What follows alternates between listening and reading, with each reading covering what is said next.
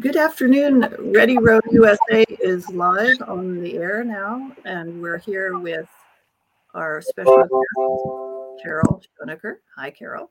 Hello. Thanks for having we'll me. We'll introduce her in a second, but I wanted to uh, let people know who uh, some uh, exciting developments here. One of which is uh, at Ready Row USA. I'm Charlotte Pierce, the producer, and these we have a new uh, sponsor. We're very grateful for Sykes making this podcast possible, this episode, and they are the Australian-based producer of racing shells. I actually just bought one, and I'm thrilled with it. It got got some free speed out of it. I think uh, they will be at the head of the Charles near the finish line. So if you're going up there uh, next week, please check in with Fabio Selvig, and uh, he will. Uh, he just loves talking about rowing, first of all, but um, he will um, show you the boats, and they're really trying to break into the U.S. market. I think uh, with some very promising success, and they are also. He also represents Resolute, so there's a couple of options for you. Thank you, Sykes, and we are I'm going to introduce now uh, Carol Schoenecker. She's the head rowing coach at Robert Robert Morris University, not Roger. Um, hi, Carol, and thank you so much for being patient as we scheduled this. I really am excited about talking to you about your research and your position as one of the few head coaches in rowing, uh, collegiate rowing, hopefully growing, growing number of people but you are really leading the way, and uh, we really appreciate having you on. How are you doing today? I'm doing really well. I'm excited to be here. I love talking yeah. about rowing too, so this is perfect. Yeah. So uh, you have uh, how many um, like crews do you have under your uh, your uh, in your rowing program? Robert Morris. I think we're sitting. We have close to 40 athletes right now. And then I also coach at Three Rivers Rowing. So we have about 50 masters athletes on my team there. So lots of community in the rowing. Great. And so you're in Pittsburgh, Robert Moore. We should clarify that. And Three Rivers is in Pittsburgh as well. Yes. Yeah. And you're on the board of uh, Three Rivers yes. coach there. Yeah. Cool.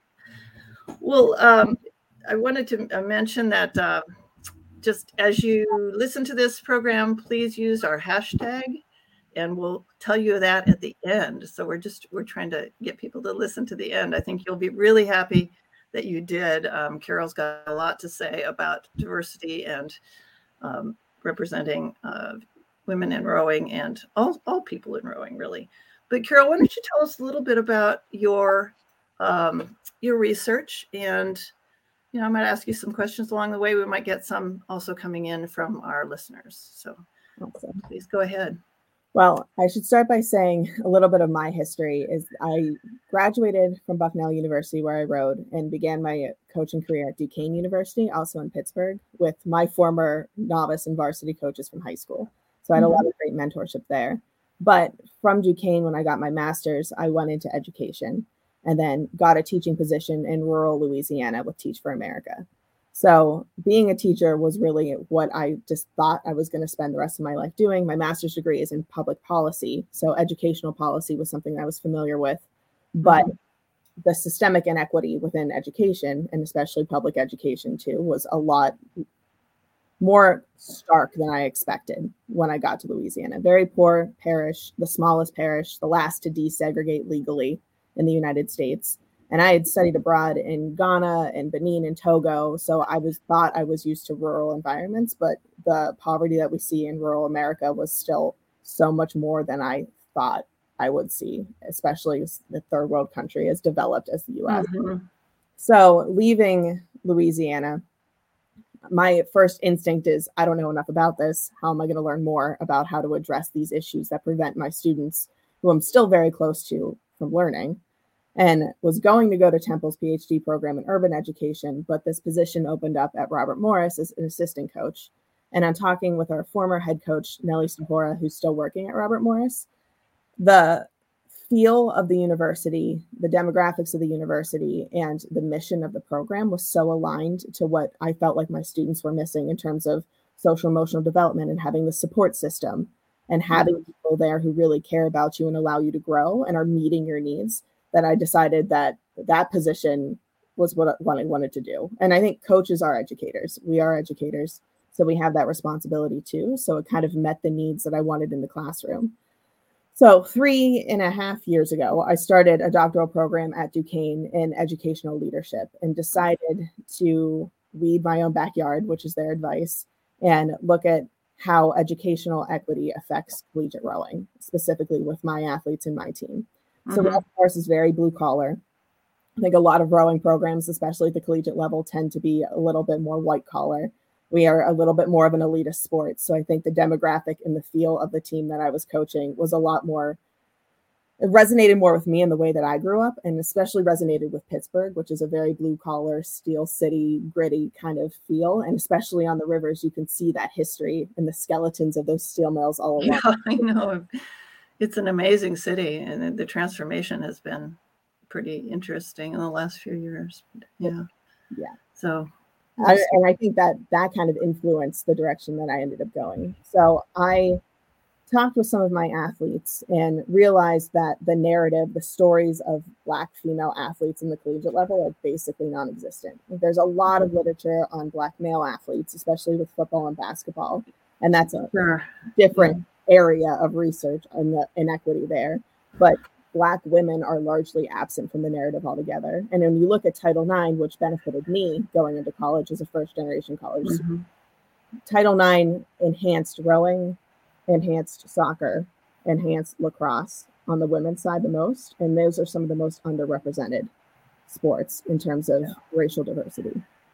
And looking just in the NCAA database, and you can see here, we have an enormous number in our sport of you know athletes and very little representation specific. 160 of 7000 mm-hmm. and this was 2019 so i haven't looked at the updated. Wow. This is predated. So, well i can't i can't imagine like someone coming from just like the the the, the challenges the, the hurdles that the strength of character you'd have to have to kind of get through that and be successful as an athlete mm-hmm. and just you know the, the the kind of will will to succeed must be tremendous. Yeah. It's yeah. yeah and then when you look at i started asking why obviously there was such low representation yeah. for a lot of different reasons. But something that i started noticing early on given the demographics of the students that we are pulling into rmu the eligibility center through the ncaa limits participation pretty starkly in our program. So early identification happens in football and basketball because these coaches are tracking these athletes from a very young age. Like a lot of time it's like sixth grade, seventh grade. They're identifying these athletes and they can track them. Yeah. I was gonna say high school, but that's not even that's even before oh, that. Yeah. Yeah. Some football players sign or commit verbally very yeah. like as a freshman in high school. I can't even imagine.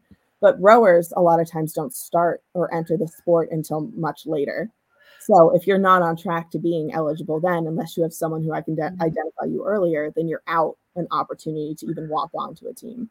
I, sh- I should mention that we are we have some slides. If you're listening in audio, I'll put them on the show notes. But Carol, why don't you tell me if you want me to flip flip the, to the next uh, next one? And um, I, yeah, go ahead and flip to the next one. Okay, got it. So awesome. So this is a little yeah. bit of information on representation but the limited access and equity and opportunity especially coming out of high school for a lot of women of color and low income women was insane. And i was having novices who walked on with 4.0 gpas and perfect sat scores who weren't eligible to compete because of where they grew up and where they went to school.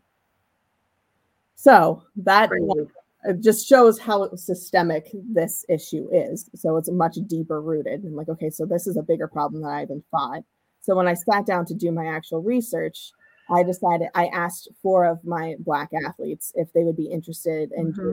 a series of storytelling circles. First, talking about their own stories and what brought them to rowing and their why and what brought them to Robert Morris. But then the second circle focused more on their intersecting identities, what they had in common and what was different. Mm-hmm. The athletes were recruited, two of them were novice walk ons, I had one who was a freshman, sophomore, junior, and senior at the time. So they were different parts of their collegiate career. And then they talked about what we were going to do moving forward. And when I, the information I got from listening to their stories, because I wasn't there, another big issue that I had was there's an obvious power discrepancy between me being their head coach and then yeah. athletes. So I basically provided them lunch and snacks and then left them to their own devices. And they reported these two hour long storytelling sessions. So you kind of removed yourself from that. And then, and did they, did you get a sense that that was really important for the four of them to have each other yeah. yeah. And that came out right away. And I think right after the first one, I ended up having to cut them off because one of them had to go to class. Initially, I thought it was going to be an hour long, and then it's like three hours later, and I'm like, "Hey." Now, had they known each other before they came in, or did they kind of bring each other in, or they kind of brought each other in? I mean, they, mm-hmm. they had been on the team for a while, and the freshmen who had come in had been recruited basically by one of the sophomore, junior athletes. Because when they come for official visits, of like, "This is someone I want to be a team on the team with me. So they ended up really talking about, well, first of all, after that first session, one of one of the athletes came out. I'm going to call her Wakesho, but she said, I gave them all pseudonyms, obviously for privacy reasons. she said that she felt lighter. So lighter. how important having a space that is truly safe. Wow. Actually mm-hmm. was and i don't it didn't occur to me obviously as a white woman and their coach like how infrequent they have those spaces in their day-to-day lives well interesting yeah i mean this is all now did you get a sense from them or any information from them about what might be have you know what might be helpful for people from their community to like get this idea and kind of latch on to the idea of rowing as a as a sport to pursue well, we talked a lot about responsibility of being more equitable in our recruiting practices. Mm-hmm. So being more out in the community in Pittsburgh in general. Like Robert Morris takes a lot of local students. It has a large number of students from the Pittsburgh area and okay. schools. Mm-hmm. There's not a lot of youth rowing for Pittsburgh public schools at the moment. Three Rivers is working on it, and there's more of a push for that.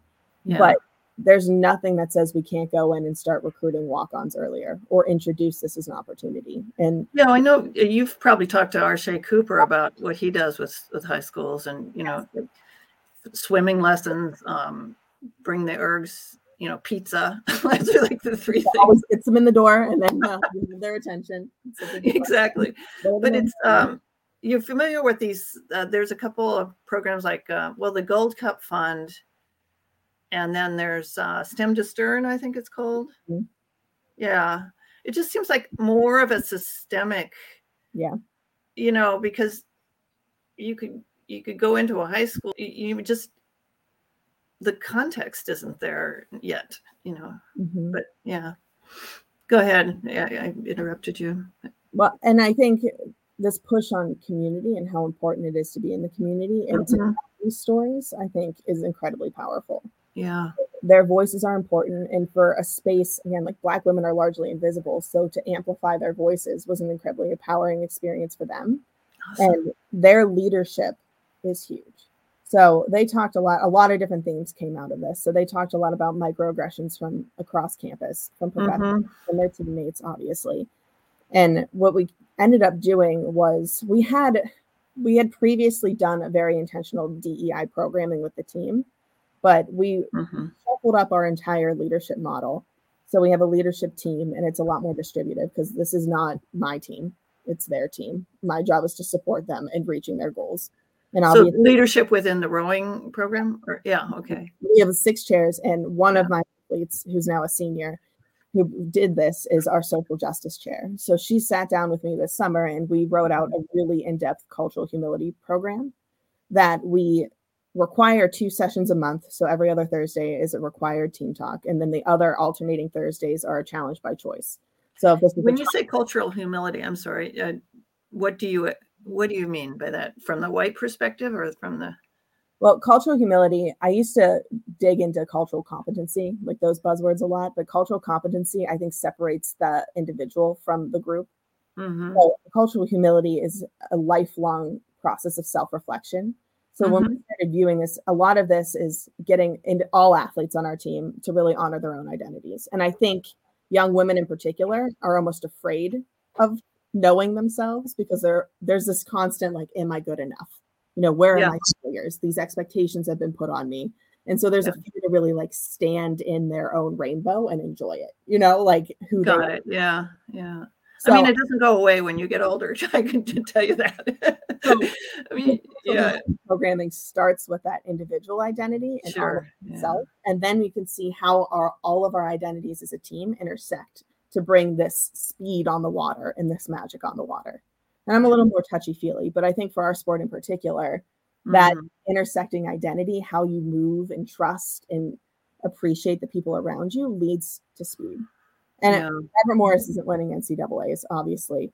And I don't think that'll happen later on, but it's been interesting to see that the athletes that we've brought in on an erg and on paper are not as fast, but on the water, we've had a lot more success in the last two years than we've ever had before. So there's definitely a correlation between how they interact with each other and what they bring to the communities around them then Mhm. and, and just boat speed too. So I think that's how you try to get the buy-in of like, why should we take time with this? Why is this important?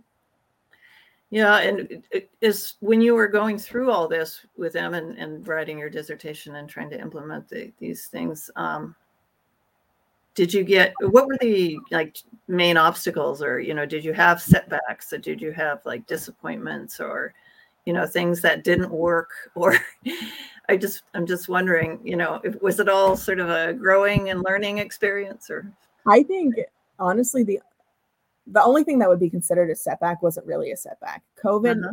in. So initially the plan was to do all of these story selling circles in person because I think that enhances the experience. So two of them they had to switch to Zoom, but I don't think it interrupted anything that they were doing or the content that they were doing.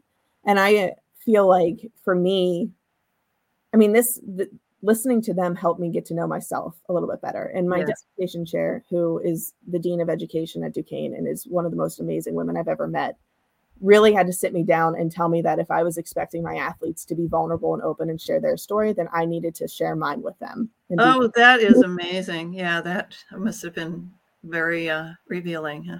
So, you know, and that was, and they they brought that up to the athletes brought that up. So it was like Wow. halfway through the fourth. So You're not going to get out of this without telling me. I got a text message. They I had I had set up Zoom in in Yeah. my library and I went up to my Yeah. just left them go and I got a text that was like come back down and then they were like, we need to interview you.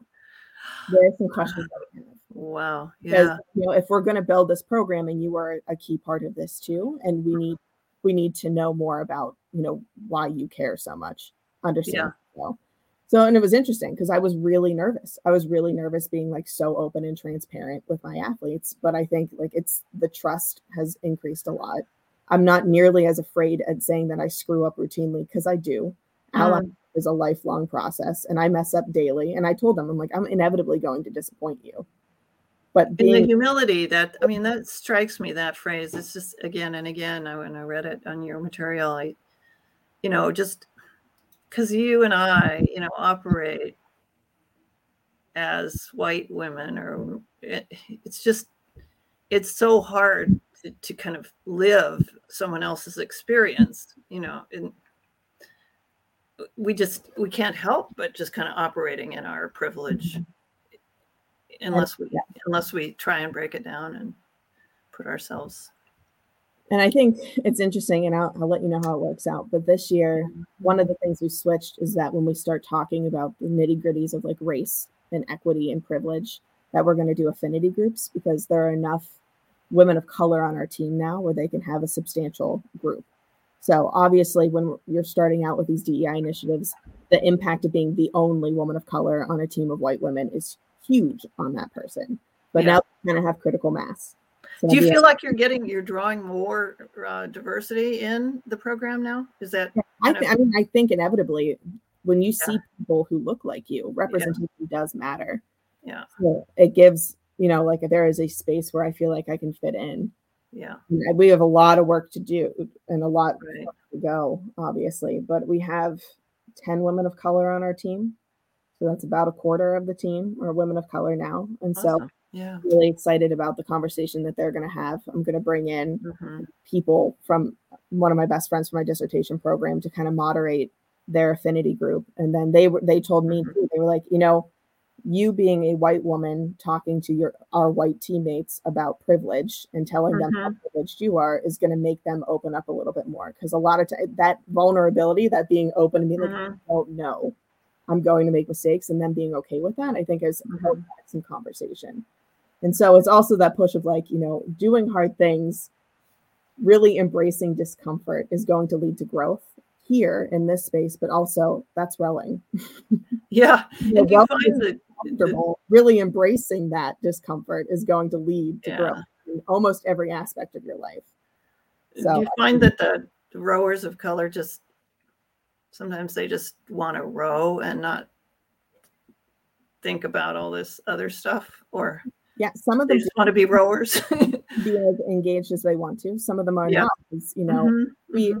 we're also doing a leadership development curriculum not curriculum but like a course and yeah. we DISC profiled. So all of one, everyone in our leadership team did a DISC profile. So we have like our leadership styles. So we've been working through like what that means in terms of how we interact with each other and also leveraging strengths and weaknesses and where we should branch out of our comfort zones. So it's been interesting to see the w- young woman who is who wrote the curriculum with me is mm-hmm came out as being a very dominant leadership style. So she is like, I'm at every protest. I am talking about this at the time. I am, you know, very passionate about this. Yeah. Sometimes it's like that key of like some people don't want to be in the middle of the protest. Yeah. To process and own their own story and their identity in their own way. And we need to be okay with it. So it's a learning experience for for them too. Yeah. Mm-hmm. Um, Carol, I'd like to just make sure that people know if you're listening on the audio, this is Carol Schoenecker. She's a doctoral, uh, recent doctoral award, last year, right? You got your. I just yeah. so officially. Awesome. And uh, my friend Richard Butler was your advisor, I, I hear. Yes. Program. Former ED at uh, Three Rivers, and um, she's with DEI uh, committee co-chair at US Rowing now, right? Yeah. He's the webinar tonight, I think. Yeah. So hi, Richard. um, anyway, um, so and, and Carol's the head coach at uh, Robert Morris University in Pittsburgh. Anything else you wanted to say about your program, or like what what's is there an implementation thing? Uh, like, are you going to put something practical things into into or carry out some more of these um, well, we have a year long that's been adjusted from the research. So I, am interested to yeah. see how it plays out. You know, and like this tomorrow, tomorrow we're doing an exercise on empathic listening. Yeah. And we're going to do story mapping after that. So it's wow. it's really cool to see the effects as we go and where we I make them journal every week and turn in their journals. You know, and this is something that I almost implemented from being an elementary school teacher. Yeah. Sometimes kids aren't as comfortable telling you what's wrong, but they'll write it out. So it's interesting. Yeah. Read prompts with the team too, where they'll answer some questions about technique and how the week went, and then we'll have like an additional prompt. Yeah. they turn it in, and then the coaches read it, and we write feedback back. So these are your rowers, or your? Yeah, these are yeah. our rowers. Do you also teach classes at the university, or? Um, I don't right now. I have been adjunct at Duquesne. I see. Yeah. One class. Right. I'm not teaching right now. We have one comment from uh, listener Lily Lively. She says, "I'm so impressed by coaches with strong educational resumes," and that is the truth. That's great. And um, you know, we need more people like you, Carol. I, you know, duplicate yourself if you can. I think you're kind of in the process of doing that in a little, in some ways, but um, but thank you for coming. And uh, we're going to close it out now. We, would like to um, encourage people to use the hashtag ReadyRowUSA on social media, and then we'll we'll kind of lurk around and spot you and give you little prizes and wonderful things um, because our our vendors and um, our sponsors give us things to give you. So Ready Row USA is the hashtag, and my company is Pierce Press. All the archives for the podcast are on piercepress.com. Um, there's more to the URL, but if you get there, you can just go to the podcast, um, the podcast tab on the top there. Uh, we have um, children's books about diversity and sustainability and environmental things. We've won some awards in the last few years with those. Um, two Purple Monster, Purple Dragonfly Story Monsters Awards. Um, and most of all, we'd like to have our, our listeners engaged in the program. So I'd love to have small clubs, big clubs, you know, well funded clubs and, and waterside clubs. Just send us in. We'll, we'll profile you in one of our club spotlights. So on that, um, on the piercepress.com slash um, ready row USA, the you can link up to the form that you can use to um, to just tell us your news. You know, if you have a new hire or if you need somebody or need a coach, need a coxswain, put it on there and we'll mention it on the air um, and in our show notes. We also have a gadgets and gear uh, regular episode, and we're gearing up for that. We have some really great. We're going to do the oarboard rower, and then there's a guy who's developed a remote coxswain for blind rowers. So we're going to have uh, Bob Barry on to demonstrate that. So it's, it's kind of fun. Um, so Carol, if you have any any clubs that you want to to you know, do you think we should highlight? I'd, I'd love to hear about them. You know, so. I'll fill out the form. Yeah, please do. please do. And again, Ready Row USA is the um, hashtag. Please use it and subscribe on YouTube and all that good stuff because it helps us out a lot. And uh, we are going to close out here, and we're actually going to, in a couple weeks, we'll have a preview of the U.S. Rowing Convention with uh, Sarah McAuliffe and Samantha uh, um, from U.S. Rowing. So they're going to be on and kind of preview the convention in, in December. So please tune in for that. You can uh, get the link on piercepress.com or Instagram is ready.row.usa. Thanks again. And we're going to wind it up here, Carol. Please stay in touch and we will we'll be following your progress. Thank you so much. Thanks, Carol.